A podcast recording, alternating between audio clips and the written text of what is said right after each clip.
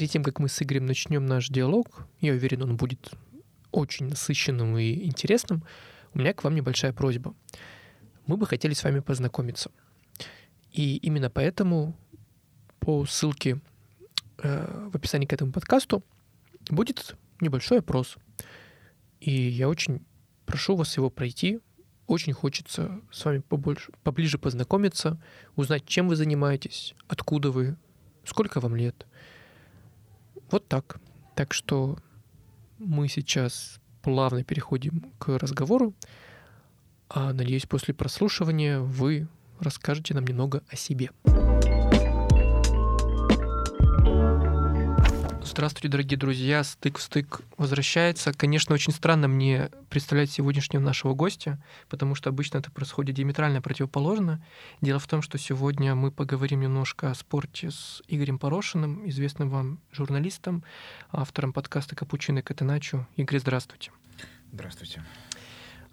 А, мне, правда, немножко непривычно вас э, представлять, потому что обычно я слушаю вас с Вадимом, и это... Я прям предвкушаю каждый раз ваше фирменное вступление, которое я с удовольствием слушаю уже который раз. Но сегодня, к счастью или к сожалению, мы поговорим немножко о другом. К счастью. К счастью, вы уже устали, да? А, знаете, вообще, как бы вы, конечно же, ассоциируетесь с человеком... Я как раз читал какое-то с вами интервью, и там было такое определение философ от мира спорта или что-то такое. И вы ассоциируетесь вообще какими-то другими вещами, а, и но при этом не ассоциируетесь с человеком, который, в принципе, спортом может заниматься. И поэтому в какой-то момент я искренне удивился, когда Это вы... ужасно. Да, я согласен, я поэтому хочу сегодня, собственно, что-то с этим сделать. Я искренне удивился, когда узнал, что вы занимались боксом. Вот, было ведь в вашей биографии такой какой-то эпизод, да, когда вы тренировались. Что это был за опыт, если не секрет? Ой, ну это довольно ну как долгий, недолгий. У меня было два таких опыта. У меня был опыт в детстве, Угу. в самом детстве, года полтора я занимался. Об этом трудно говорить как о каком-то прям спортивном, связанном с результатами опытом. Нет, точно нет. А потом я записался на бокс. а, В Москве хипстерское движение а, захлестнуло и в том числе то, что связано с всякими упражнениями физическими, стали появляться клубы а, ну, как, как тогда говорили, хипстерского толка, то есть как стилизующиеся под какую-то реальность, в данном случае реальность как бы какого-нибудь южного Бронкса, да, а боксерский зал в подвале. Вот. Ну, естественно, там не черные ребята с э, тремя долларами в кармане занимались, а вполне себе, так сказать, образованный, востребованный, молодой, эм, креативный класс, используя все эти старые э, выражения, да. Ну и я э, стариком туда пристроился, где-то примерно, э, не помню, в, каком году, в шестнадцатом, по-моему, открылся. Данила Антоновский к этому имел отношение, тот человек, который, в общем, отчасти сформулировал некую идеологию нового потребления в Москве. Назовем это шире. Конечно, слово хипстер, оно очень путает. Это ложный маркер, он не туда вводит. Это, это скорее сегодня звучит как э, м, ну, не ругательство, а какое-то ироническое, да, ироническое обозначение а, класса. Вот. Я назову это а, м, идеологией нового потребления, которая и построила Москву, сделала ее таким развитым, эмансипированным городом. Вот он придумал а, моду на уход за лицом мужским, а, пострижение бород, усов и так далее. Первая сеть Чоп-Чоп. Потом это стало, соответственно, общим местом. Вот, он же придумывал этот клуб, и вот я в него записался, мне это было удобно, я жил в центре, и этот клуб находился в центре, мне было пешком идти очень недолго, и я занимался года четыре, три с половиной, пока, наконец, эм, тренер, к которому я был привязан, с одной стороны, не покинул этот клуб, в связи со всеми известными обстоятельствами. И второе, я, конечно, чувствовал, что я не могу себе это позволить, потому что моя поясница на все эти скручивания бесконечные а стала отзываться очень плохо. Угу. Но а что для вас вообще был, был или есть бокс? Ну, то есть а, вы же совсем не ассоциируетесь с чем человеком, опять же, простите за стереотип, который может э, пропустить или, наоборот, отправить кого-то в нокаут, не знаю. То есть это для вас что? Это для... Почему вообще бокс? Ну, то есть ну, с чем это связано? Это, это, это связано, конечно же, с э, воспитанием. А, у меня отец был совершенно одержим этой культурой то немногочисленное, то немногое, и это немногое создавало эту ценность, как и все в Советском Союзе, да, вот это вот ограничение а, информации, оно создавало невероятную ценность этой информации. И то немногое, что публиковалось о профессиональном боксе, в Советском Союзе. А, кстати, показывали бои, кстати, большие. В Советском Союзе показывали, ну, знаменитые бои Фрейзера и Мохаммеда Али. Вот, он а, все это собирал, подшивал в отдельный а, альбом, рассказывал мне об этих героях.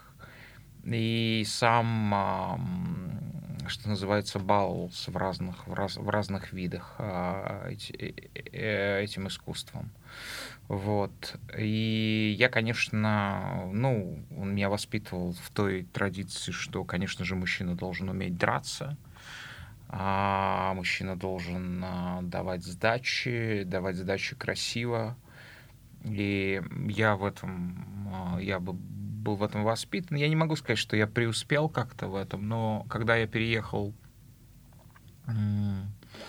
в нов... на новую квартиру, мы с мамой переехали, и я оказался совершенно чуждый мне, при том, что я не был каким-то там а, нежным мальчиком из спецшколы. Я вполне себе в своем районе считался хулиганом, ну, хулиганом такого Тома Сойеровского склада. Mm. Вот. Я занимался разными проделками и, так скажем, ну, измывательствами, да, может, можно так сказать, над людьми из чистого искусства. Вот. Потом это все мне, естественно, обернулось а когда я попал в чуждую социальную среду, где, ну, в очень, в очень пролетарскую, э, даже не пролетарскую, а может быть, даже сказать, отчасти люмпен пролетарскую, вот, хотя никакой социальной народности все равно не существовало а, в Советском Союзе, уж тем более в городе Ленинграде, вот, ну, это было сильно. И там, там мне пришлось э, теперь уже самому стать объектом этих измывательств, э, куда менее изощренных, и поэтому... Не ради искусства, да? Да, не ради искусства, да, а ради просто подавления чужого, вот. И это, наверное, был самый сложный в этом смысле период моей жизни. В некотором смысле мне это заменило в армию, армию, в которую я не попал, но в конечном счете я выиграл пару важных драк, а к 10 классу все это вообще рассасывается, появляется куча интересов, в общем, как-то как вот так. Поэтому э, этого не было действительно много десятилетий, но вот само вернулось, Пришло. как, как, как все отчасти то, что нам внушено нашими родителями, оно так или иначе возвращается. Вот. И для меня вначале это было просто отвлечением от э, таких, ну, назовем это буржуазными буднями, да, и вначале это было просто безобразным э, стремлением э, дать кому-то по морде в этом клубе и, или попытаться удержаться от ударов. Вот. Пока я не встретил э, тренера, и это все отчасти поощрялось тренерами, да, мне даже сломали нос. Вот, Ух ты! Э, да. И, ну, я с левшой встал пару, он был такой уже, ну, не такой же, наверное, в большей степени отморозок из каких-то восточных, э, и, и, из тайки пришел, вот. И я совсем не имею практики а, борьбы с такими. Mm-hmm. Вот, нас тренер нам сказал пару слов, что, что хватит. Вот, я вроде бы как бы отпустил, а вот он нет, для него это было важно, он мне попал в нос. Mm-hmm. И, ну, такое не, не, не очень страшная была история. А потом я встретил э, Малама Лопеса, э, абсолютно он из Гвинеи Бисау, но, по-моему, с 14 или 15 лет живет э, в России. И он потрясающий, потрясающий, конечно, прирожденный педагог, и можно только сожалеть о том, что он не стал по-настоящему, не стал преподавателем, а вот на таком уровне, с чайниками, с какими-то девочками из тех же самых офисов, которые тоже приходят бессмысленно помахать кулаками. Но вот когда я встретил Малама Лопеса, это стало все осмысленно. И тут я понял вот эту фразу, которую я, конечно, тысячу раз слышал, но на самом деле не понимал, что она значит. Бокс — это искусство. Бокс в боксе очень много от танца, ну, ну и так далее. Вот, это было очень интересно, но вот потом Малам, к сожалению, покинул. Угу. По поводу танца. Вы наверняка ведь знаете боксера Ломаченко, uh-huh. и вы наверняка, может быть, смотрели фильм о нем или читали интервью, не знаю. Вот эта система, скажем так, подготовки, да, боксеров, назовем это так, которую ввел его отец, которая связана также с танцами, и Василий, он довольно успешно танцевал, не понял, не понимал, правда, сначала зачем, но отец прям отдал его на танцы для того, чтобы как раз помочь ему, скажем так, а, да, вот э, с этим, что, потому что это должно было помочь ему с боксом.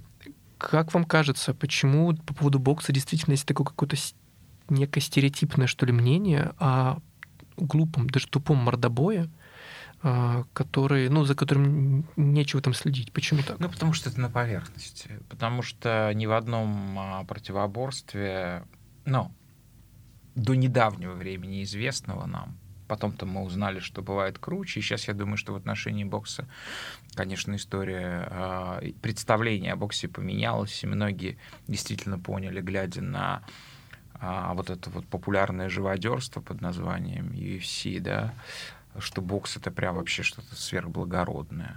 Ну, Аристократическое. Это, да, это, это, это, это как, я не знаю, это как музицировать, да, а, музицировать на рояле, вот примерно так же, да. Вот, а так, ну, как, ну конечно, по морде били, вот, и, и так далее, но конечно, все, что связано с этой историей, там, там разные, разные типы бойцов есть. Вот, но даже, как мне объяснил Малам, то, что делал Майк э, Тайсон, а, в этом тоже было очень много, я бы сказал так, интеллекта, тела, телесного интеллекта. И судьба Майка а, драматическая после того, как он закончил, она, кстати, есть подтверждение того, что это просто не тупая животная мощь, да.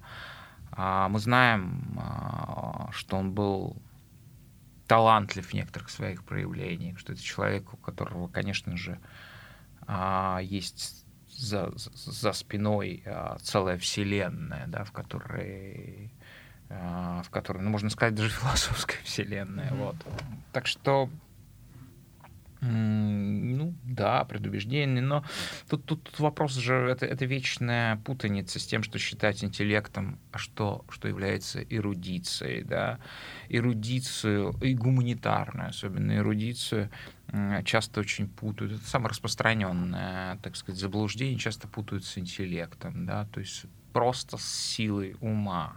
Сила ума, она такая же, как сила мышц. Иногда кажется, что сила мышц — это и есть сила ума. Вот. Это не имеет никакого отношения к, к эрудиции. Вот.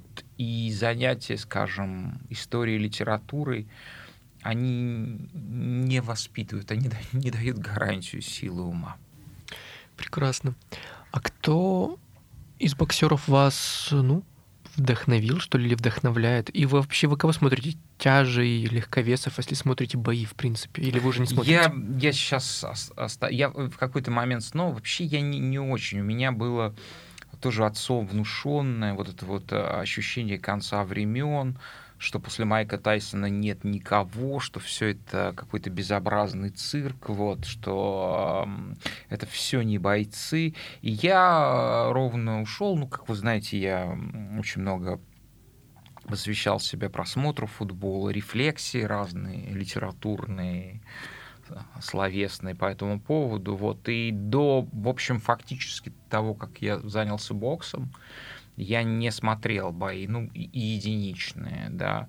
Но, конечно, вот пару боев Ломаченко на меня произвели просто ошеломляющие впечатления. Угу, я вас прекрасно понимаю. Да, и накладывая вот, вот это впечатление накладывалось на мой скромнейший опыт, но тем не менее а, яснее понимаешь, что невозможное, что делал Ломаченко. Вот как раз об отношении бокса и к спорту в Советском Союзе.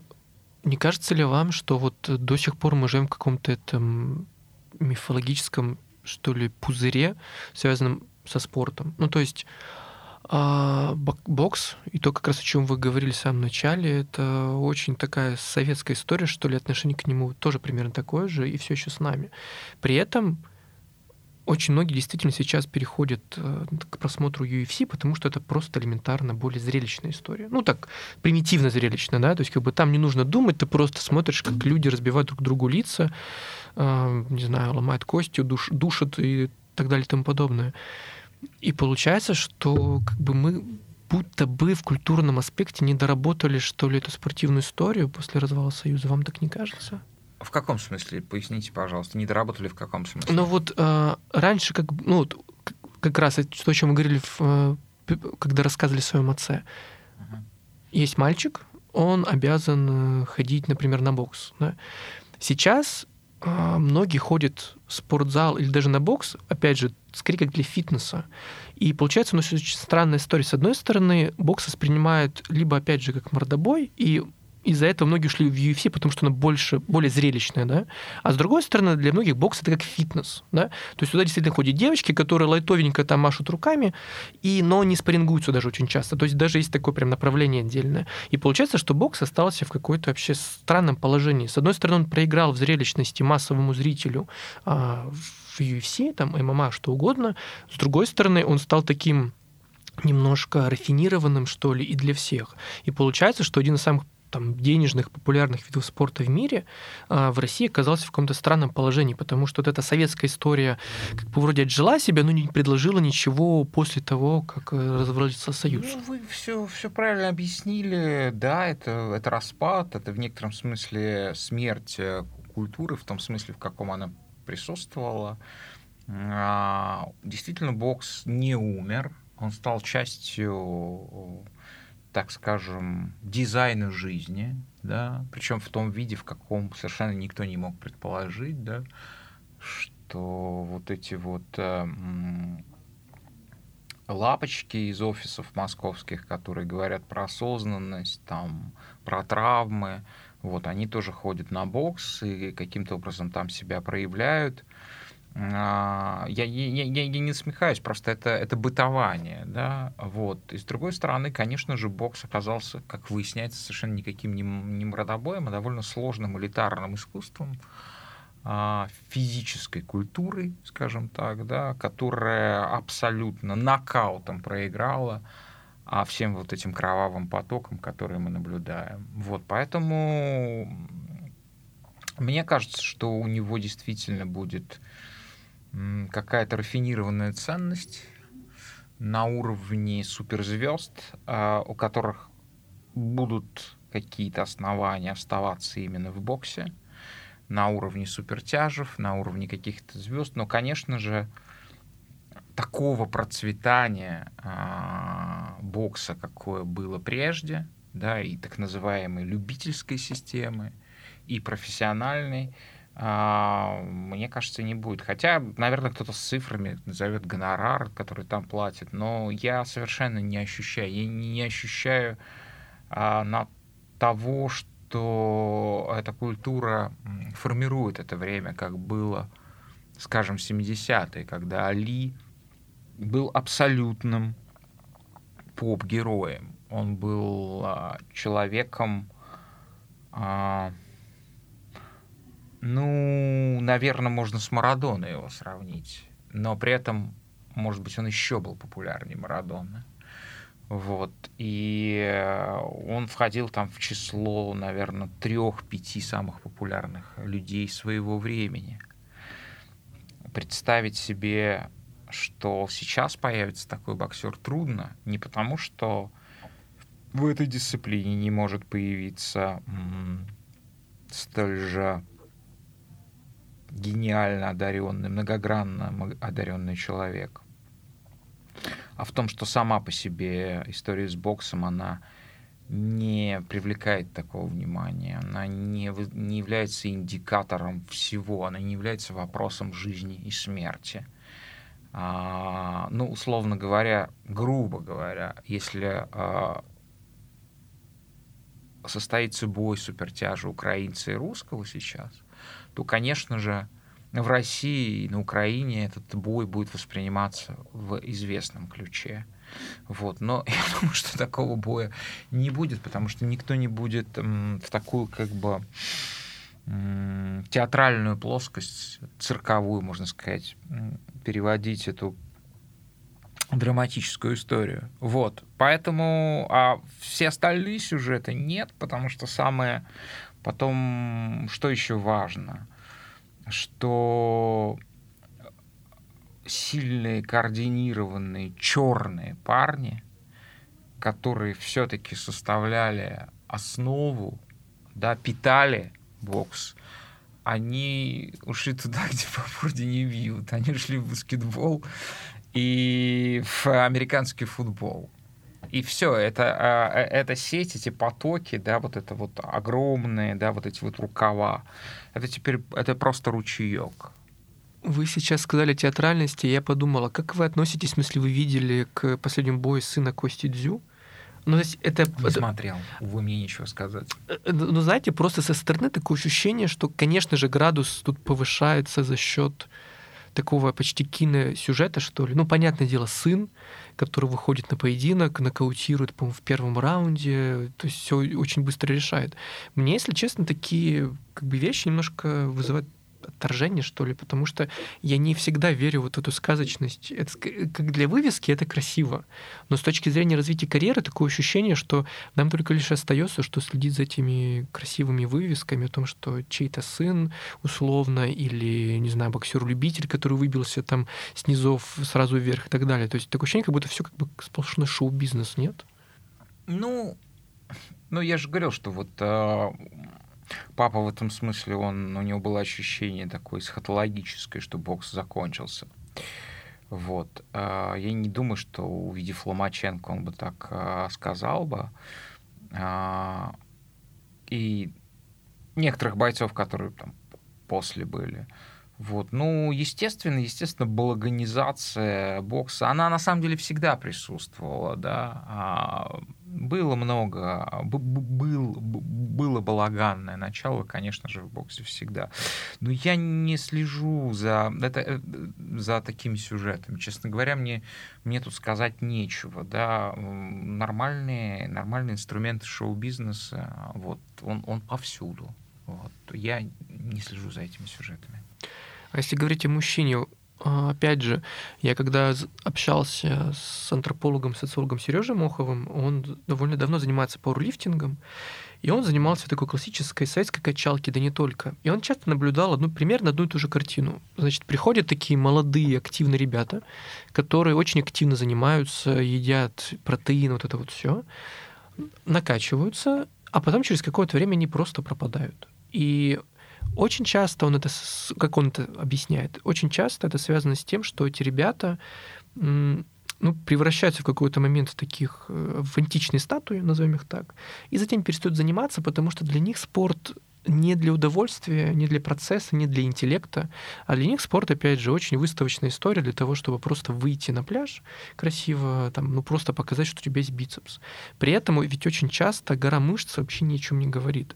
И у меня такое ощущение иногда, что мы как будто, ну не вернулись, конечно, в античность. Если бы мы вернулись в античность, немножко бы все по-другому было. Но в визуальном аспекте современный мужчина такое ощущение, что стал исключительно ну, не фантиком, но очень визуальной составляющей, которой внутри ничего как бы нет. Вам так не кажется? Я думаю, что эта история находится на большом... Вы, вы говорите о распространении культуризма, о котором мы во многом обязаны, скажем, такой фигуре, как Арнольд Петрович Шварценеггер. Да? Мне кажется, что эта история уходит. Она...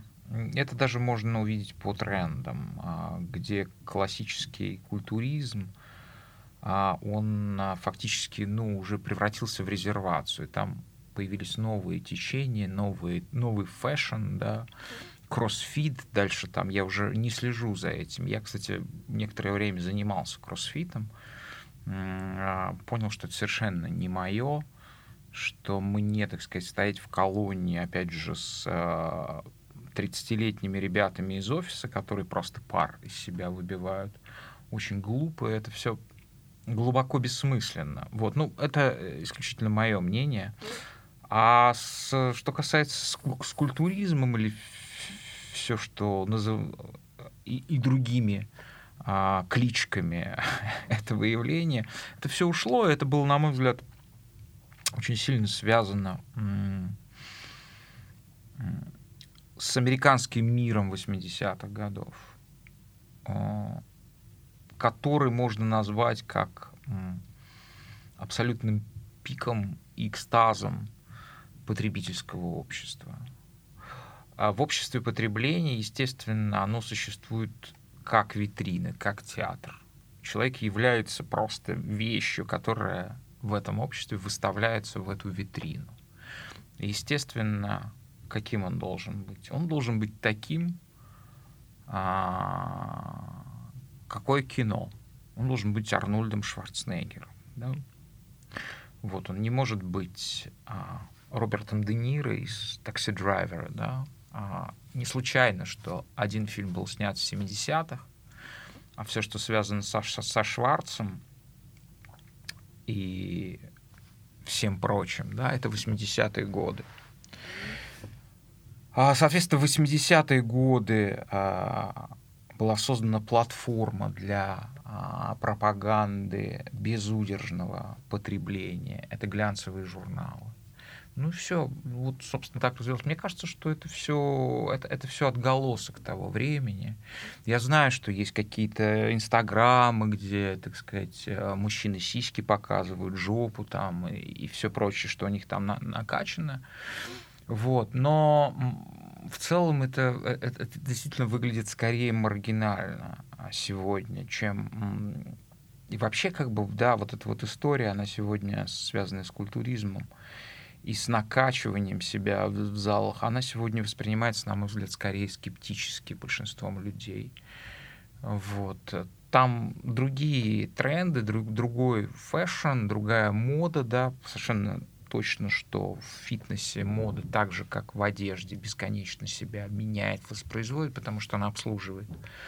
Разумеется, ровно то же самое. Общество потребления и то, как человек себя представляет в социуме. Да? Он не может жить без зеркала. Вот. И что он видит в зеркале? А, тонкие мышцы, волокна, или же вот эти вот а, банки огромные, да, это, это в данном случае просто вопрос времени. На мой взгляд, что зенит культуризма давно уже миновал.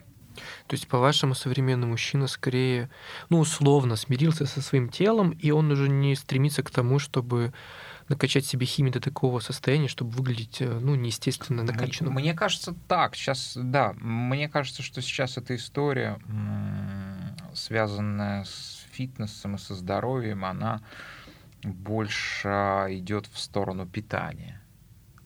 Правильно есть, правильно спать и так далее да, и тому подобное. Да, да, да, да да. Вот мне, мне, мне кажется, здесь а, тело сейчас все-таки, ну... Инструмент? А, тело сейчас все-таки диверсифицировано достаточно. А, мы не можем говорить об идеалах красоты а, в той степени, с той степени уверенности, в какую, с какой мы могли говорить об этом еще там 20 лет назад. Собственно, все тренды, которые мы наблюдали, общественные, на Западе, а они были про диверсификацию тела.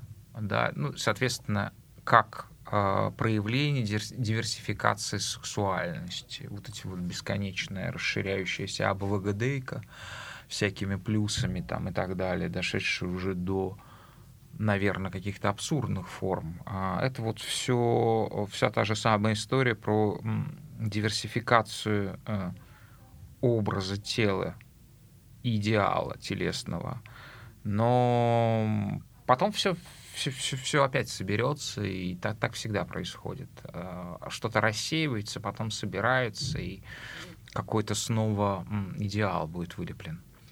А вы относитесь к этой как раз категории мужчин, которые следят за своим телом, не знаю, там, правильно питаются и так далее? Или для вас все-таки больше, более важный, что ли, сценарий удовольствия, эстетика, не знаю, и так далее? Ну, ну, потому что вы понимаете, да, что ЗОЖ, условно назовем его так, он же не ассоциируется с удовольствием. Это скорее вылепление из себя какого-то идеального тела, нет? Ну, да, это, это форма аскезы, форма отказа, э, эм, как бы плату за какой-то такой выигрыш. Не, не знаю даже, каким словом назвать этот выигрыш, да, предписанный этот выигрыш. Ну, я, я не могу сказать. А, я, в принципе, конечно же, будем, будем честны, довольно много времени а, проводил у зеркала. А, никогда идеал Арнольда Шварценеггера меня не привлекал. Больше Де Ниро? А, да много всяких. А, вот. Но, конечно же, как только я вижу, что я заплываю, а, ну, это для меня сигнал. Потому что, ну, ну нет. А, я, я пока, во всяком случае, я никогда себя не распускал. И мое там ожирение, или, хотя ожирения, конечно, никакого не было никогда, да. Но для меня все-таки зеркало это индикатор, а, как в каком я состоянии. Я надеюсь, что я приду к тому состоянию, что мне зеркало вообще не понадобится. На самом деле я в последнее время неплохо ощущаю, а, способен диагностировать собственное самочувствие. Я могу понять, в каком я физическом состоянии нахожусь, не глядя в зеркало. Довольно точно могу это определить. Кроме бокса вы еще чем-то занимались? Или бокс это был единственный вид спорта, и кроме него ничего вообще не было? Нет, ну как? Слушайте, не, не могло не быть, иначе бы вы видели просто и так развалено, а так бы просто я даже не дошел бы до этой студии. Вот. Нет.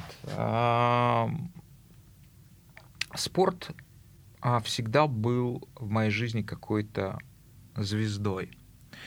И некий драматический момент заключается в том, что звездой, но не основой. Потому что в этом не было постоянства. Это тоже было задано отцом. Вот. Э, я пробежал марафон, например. Я захотел и, и, и пробежал марафон. А давно, простите, когда это было? В 2013 вот, я пробежал его в прекрасном месте, вот такой очень... Для меня было важно, а могу ли я вообще в долгую что-то сделать? Это для меня важный вопрос. И марафон тут как раз такая штука, которая, ну, это не на десятилетие, но оно требует, по крайней мере, трех-четырех месяцев подготовки. Поскольку я более-менее всегда каким-то спортом занимался, бегал, что-то там делал с собой, э, ходил в зал там и так далее, не запускал себя, плавал, э, то мне понадобилось там 3-4 месяца, чтобы подготовиться к марафону. И я решил, что я пробегу в каком-то любимом городе. Я заявил Флоренцию и пробежал во Флоренции свой единственный марафон в жизни. И я, у меня не возникала мысль повторить это, потому что это не мое. Ну, про, про, просто, просто не моя история. А психофизически, как, как угодно. Вот, например, такая история была в моей жизни. А Ну и, наверное, я должен сказать, что сейчас в моей жизни присутствует а, йога. А, и это, наверное, самая важная и серьезная встреча, связанная с телесной практикой в моей жизни. Это очень романтичный сюжет о марафоне во Флоренции. То есть вы бежали прямо по городу, или как вообще был выстроен маршрут, и какие вообще воспоминания у вас об этом? Я понимаю, что это, как вы уже сказали, не ваш вообще а, вид спорта, но в целом, что вы об этом помните и что вам запомнилось оттуда, возможно? Ну, это правда, это абсолютно была романтическая идея, в смысле марафона и места, то есть это я все хорошо придумал и даже неплохо осуществил. А, вот. При том, что на следующий день а, я был вынужден а, провести в номере, вот, а мне этого, конечно, не хотелось, потому что не хотелось идти во Флоренцию гулять, но у меня поднялась температура не, не, не очень высоко, вот, но все-таки это серьезный стресс. Мне запомнилось это довольно комически. Самое смешное в этом было то, естественно, что случается, э, вам скажет об этом каждый марафонец, включая самых великих, а после 35-го километра. А, проблема была в том, что финиш марафона, эти самые 7 километров, а, они проходят по самому центру города. Это петля, просто вообще самый прекрасный вообще маршрут такое может быть. И ты бежишь и понимаешь, что ты просто ненавидишь каждый камень этой мостовой, что он тебе буквально впивается в тебя, да, а, впивается в твою, в твою стопу, в твои мышцы, раздирает их. Там очень смешно. А, пункт питания, по-моему, у Санта-Мария Деля Грация стоял прямо у фасада.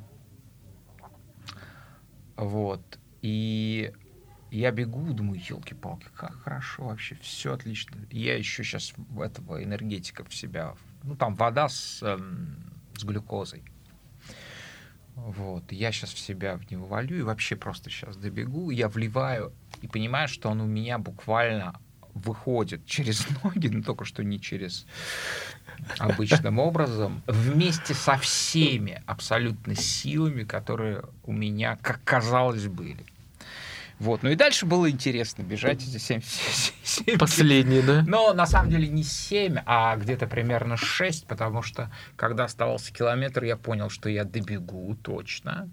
И я даже прибавил, и даже, и, и, и даже еще сделал финальный рывок. А, метров 200 последние. А, вот.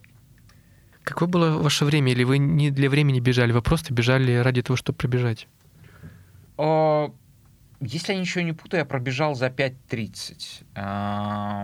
Конечно же, нет, ни, ни на какое время первый марафон не бежится. Ну, если у тебя нет такой базы, что ты можешь пробежать марафон, да. Есть э, какие-то... Я даже не понимаю, что это за вид э, активности, где есть база, где тебе марафон дастся легко. Мне кажется, что в любом случае к нему нужна, к нему нужна специальная подготовка. Вот. Ну, нормально. Там было, по-моему, 10 тысяч участников. Я в первые 7 или 6 тысяч вошел. Вот, как-то как, как, как-то так. Для первого раза, думаю, вполне. Да, самое главное, это для меня было очень важно. Я, конечно, такой, на такой фигне бы не заморачивался бы, уже встретившись с йогой. Это не остановиться. Don't stop. Вам не кажется, что это очень странная история? Ну, то есть, как бы умереть, но добежать. И вообще, в принципе, вот это какая-то парадигма, что ли, того, что ты обязан сделать во что бы то ни стало ради вреда себе. Ну, то есть, это не странная вообще постановка вопроса? Ну, это дело не, не во вреде себе, а в... это дело в том, что мы живем. А, а, все, что вас окружает, Саша, оно является именно а, таким. А, обыграть, обойти, потерпеть, сжать зубы, преодолеть, а, показать вот такой вот результат на работе, да, чтобы больше заработать. Пронизан весь спорт. Это просто, это просто такая квинтэссенция, фактически абстракция всего этого мира э, английского, назовем это так, да, этот мир. Все-таки вот, вот, вот, вот, вот эти все парадигмы, они, конечно, они были придуманы греками, конечно, но их довели до такой ясности и простоты англосаксонской цивилизации, потом а, а, Шварценеггер, это все порождение одного и того же, да. И я жил в этой парадигме очень долго, очень долго, и, можно сказать, всю жизнь что жизнь есть борьба, жизнь есть состязание, тебе нужно кого-то обогнать, тебе главное не, а, не остановиться на своем пути, кому-то что-то доказать. Вот. Но есть и другие постановки вопроса. В какой момент вы остановились? Ну, вот вы сейчас сказали, что вы очень долго так жили, но я так понимаю, вы сейчас уже не пытаетесь перегнать э, и так далее. А... Ну и почему? Это бесконечно долго. Э, я мог бы отвечать на этот вопрос. Э, фактически мне пришлось бы пересказать всю свою жизнь. Я не думаю, что это так интересно и захватывающе. Я думаю, что где-то примерно лет осмысление началось примерно лет 10 назад. Как раз после марафона получилось? А, да, да, я бы сказал так, да. А, это пик. И, и, и забравшись на этот пик, я понял, что это не мое, что я не буду, я не буду входить в сообщество марафонцев, которые потом бегут в кабачки, а, и пьют вино красное, да, и курят там, и так далее, да, и пускаются во все тяжкие сразу же, да. Это я не то чтобы кого-то обличаю, я просто не понимаю, зачем. Ну, то есть, да, это такая парадигма максимальной концентрации, сосредоточенности и затем а, расслабление. Да? То есть то, что напоминает, в общем, схематику полового акта. Mm-hmm. Вот такая вот жизнь кроличья. Вот. А, а можно же, так сказать, попробовать какой-то другой образ, а, образ жизни в буквальном смысле, да. И я стал останавливаться. Потом часть, а, потом определенные драматические обстоятельства моей собственной жизни – они сдвинули, да, меня еще, они позволили мне посмотреть и на собственную жизнь, и вообще на, на все, что вокруг меня происходит, совершенно из другого ракурса, да, не думаю, что что-то меня могло бы само по себе привести в эту точку. Мне нужно, значит, было а, а, оказаться посреди тех испытаний, которые мне выпали. Вот. И, ну, вот так и это не, не сразу же я не остановился. Я не могу сказать, что я выжил себе по капле. У меня нет такой цели. А выжить из себя вот этого боевого парня, каким я, собственно, всегда и был. Азартного, там, спорящего, доказывающего, преодолевающего, там, сваливающегося, может быть, куда-то, да, какую-то яму, выползающую из него, да. А, нет, я отчасти им остаюсь, но я, я понимаю цену некоторой щиты, которые я никого не хочу, что называется, останавливать и подрезать крылы, которые часто является какая-то физическая активность. Вот мне кажется, что культуризм это, это форма щиты.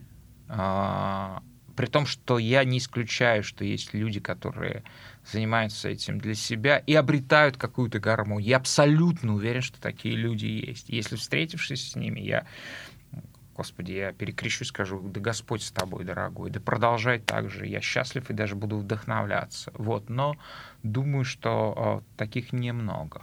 Ну вот как раз Сережа Мохов, с которым мы общались, он пауэрлифтер, и он так о себе рассказывал, говорит, Саш, понимаешь, мне вот, например, нравится вот ему лично нравится жать большой вес. И он даже один раз ради интереса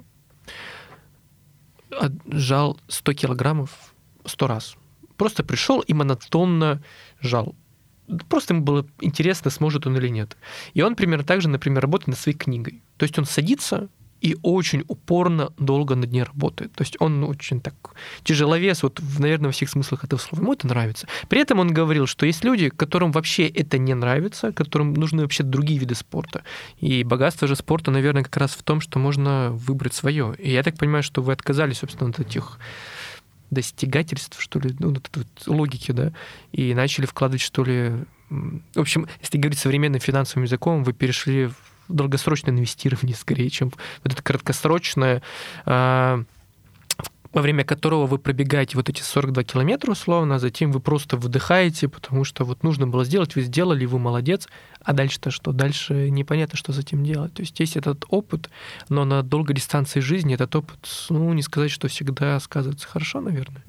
Я, я вообще здесь в данном случае сразу же еще раз э, говорю, что я представляю самого себя. Да?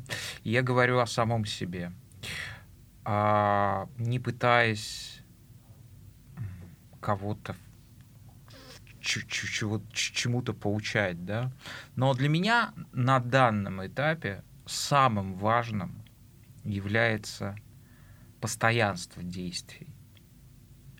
Я абсолютно уверен, что делая все, что угодно, включая уборку улиц там, или еще что-то, да, в одно время, пусть даже немного, да, времени, а, я обрету абсолютно все, что я хочу. Вот. А будет это пауэрлифтинг, будет ли это йога, будет ли это уборка квартиры, будет ли это составление финансовых отчетов – а будет ли это строительство, неважно, да. А, и у меня, я сразу же должен сказать, у меня не получается.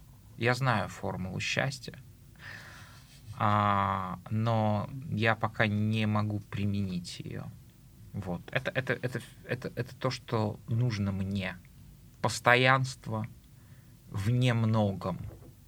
Потому что у меня было много всего разного и непостоянного. И я понимаю, что если я хочу обрести равновесие, а я хочу обрести равновесие, а я всю жизнь занимался тем, что я выходил из равновесия. Это было для меня волей, стремлением, это было инстинктом моей жизни. Равновесие все нафиг, к черту ломаем его. Вот. При том, что надо сказать, что я не использовал никаких а, допинг-средств для этого. Я не, не употреблял никогда наркотиков. Там у меня более-менее ровное отношение с алкоголем и так далее. Вот. А, вот как-то так. Поэтому а йога именно этому и учит. Вот я как раз хотел сказать, что вы, да, такое ощущение, как будто вы, знаете, перешли условно очень условно, из западного вот мира восприятия, что ли, восточное. Потому что то, о чем вы говорите, постоянство в малом, да, условно, назовем это так, это ведь очень восточная история о процессе, о постоянной монотонности.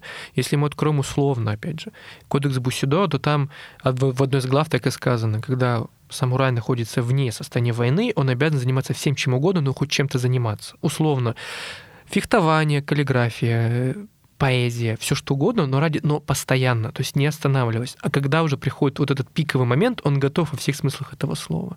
И, наверное, тут как раз закольцовывается ваша мысль об интеллекте, да, спорт и интеллект, именно интеллект, и вообще, в принципе, образе жизни.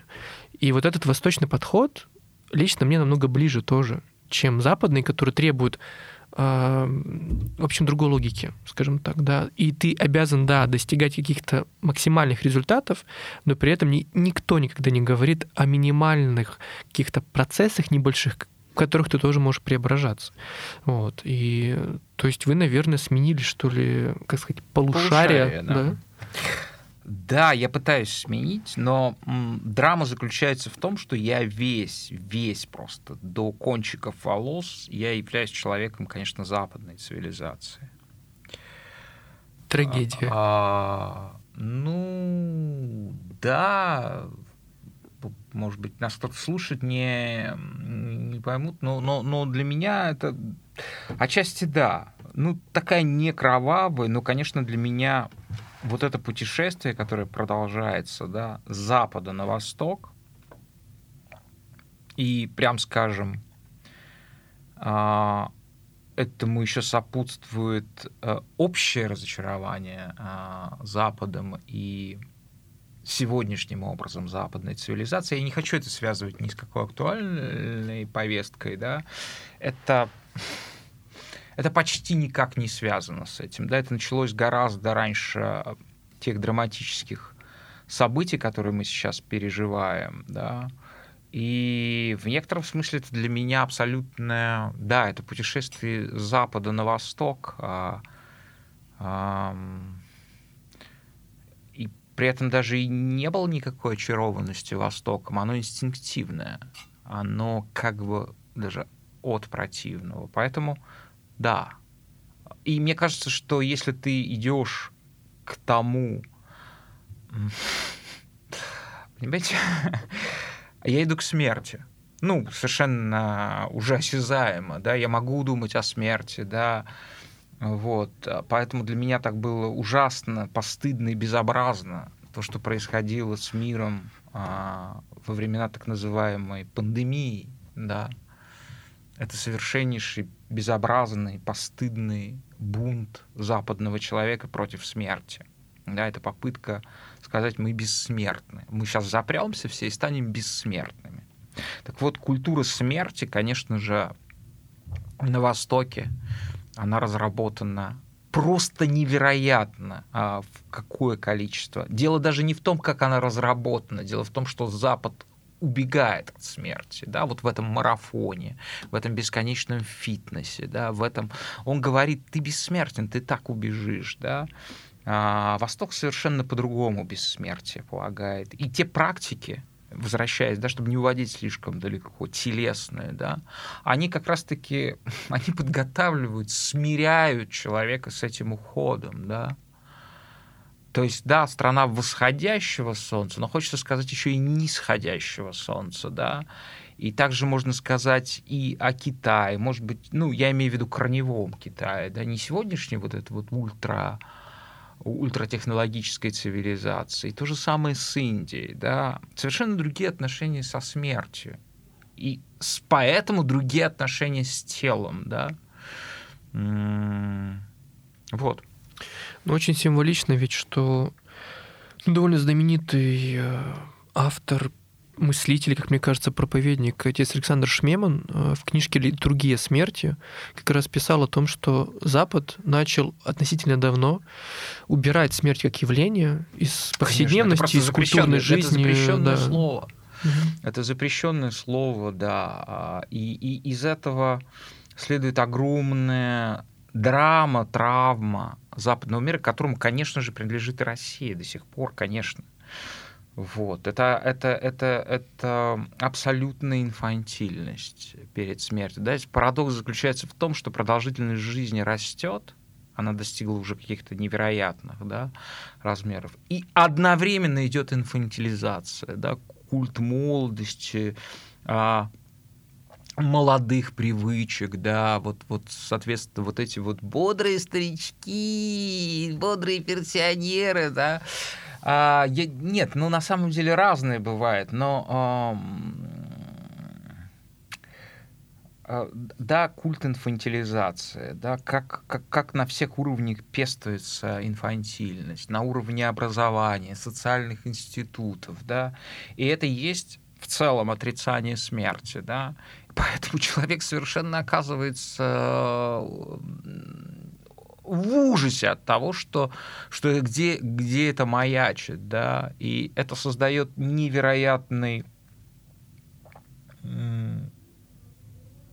невроз, да, вот пиком этого это стала а, пандемия, вот, вот, вот такого а, неготовности, неготовности этой цивилизации говорить о смерти, встречать ее, а, если угодно, смотреть ей в глаза, да. Вот. Я хочу буквально в финале нашего выпуска поговорить с вами хоть немного о кино, по понятным причинам и об архитектуре. Чуть-чуть. Известно, известные две физкультуры, да? Да. а, о кино. Вот вы как раз говорили сейчас о смерти, а, и я вспомнил, конечно же, «Руку Бога» Сарантино. И, как мне кажется, вот этот фильм — это такая тоже квинтэссенция, что ли, вот столкновение двух миров. С одной стороны, это спорт, мифологичный образ Марадонны и бессмертия, да, а с другой стороны, это уход родных, неожиданный, и смерть, ну, который буквально вторгается в твою жизнь, и тебе нужно что-то с этим делать. Я помню, что вы ведь наверняка смотрели этот фильм. А, как, что для вас эта картина? Тем более, что вы любите Неаполь. И мне кажется, для вас какая-то, ну, условно, если брать, знаете, некие ярлыки, то для вас это идеальная картина, потому что Сарантино, Неаполь, Марадонна, возможно, а, хорошо снятое кино и так далее. Ну, нет, не идеальная. А, она очень приятная, потому что действительно в ней собраны все элементы, которые я очень люблю в жизни. А, она такая сознательно старомодная. Она, как говорят, такая конвенциональная, то есть примирительная, да. Она сделана в духе большого итальянского кино, ностальгического кино, да, где э, слово ностальгия э, не слово, а, а состояние ностальгии, оно как бы пронизывает все, все пространство э, фильма. Вот. И это в этом смысле трибют, э, посвящение такому способу проводов вчерашнего дня, э, такому взгляду на прошлое, которое сейчас кажется невозможным. А вот э, этим для меня этот фильм ценен. Вы вспомните хоть одну картину о спорте или около спорте художественной, которая на вас произвела впечатление? Или связанная с телесностью, о которой мы с вами говорили, возможно? Или нет? Или для вас кино все таки спорт — это, ну, диаметрально противоположные вещи, возможно? Да я так, э, я так не могу. Мне кажется, что если спорт понимать все-таки как, как, как форму азарта, традиционно, а, то, конечно же, а, любое великое кино, оно спортивно. Вот взять, например, Казанову Филини. Это же фильм про спорт. Вот, где, так сказать, как бы берется миф а, о великом спортсмене.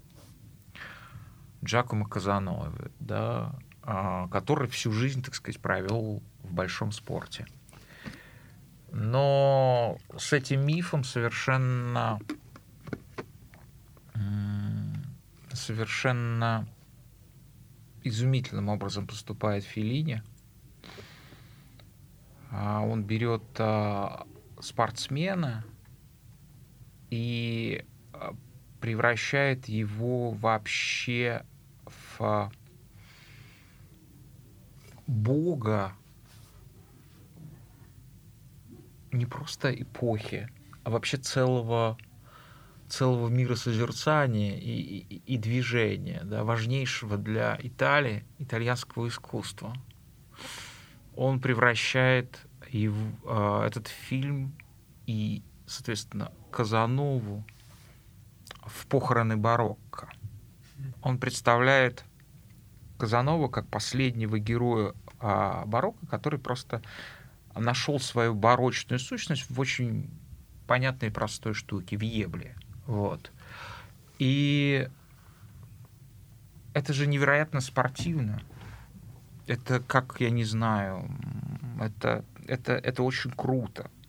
Да, то есть он в некотором смысле берет атлета, да, ведь нужна же как прекрасная физическая подготовка, чтобы соответствовать, ну, в том мифологическом представлении, какое э, здоровье, да, какое было э, у Казановы, да, и то, как с этим работает, с этим очень скучным мифом, да, как известно, Филини э, взялся читать его воспоминания и погрузился в такую м, раздражение, граничащее с яростью, да, настолько это было скучно, вот, что м, он решил сделать вызов просто, вот а, все вывернуть абсолютно наизнанку.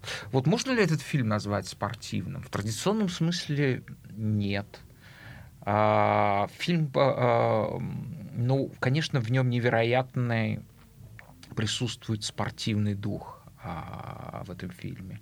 А так, ну, конечно же, каноническим фильмом а, это как посещение музея, а, который там невозможно обойти, даже не любя музей вообще как, как, как идею, да, а, где там с точки зрения некоторых людей просто а, складированы трупы подвигов, живых мыслей, а, настоящих переживаний художников. А, ну, конечно же, Олимпия Лени Рифеншталь является таким фильмом.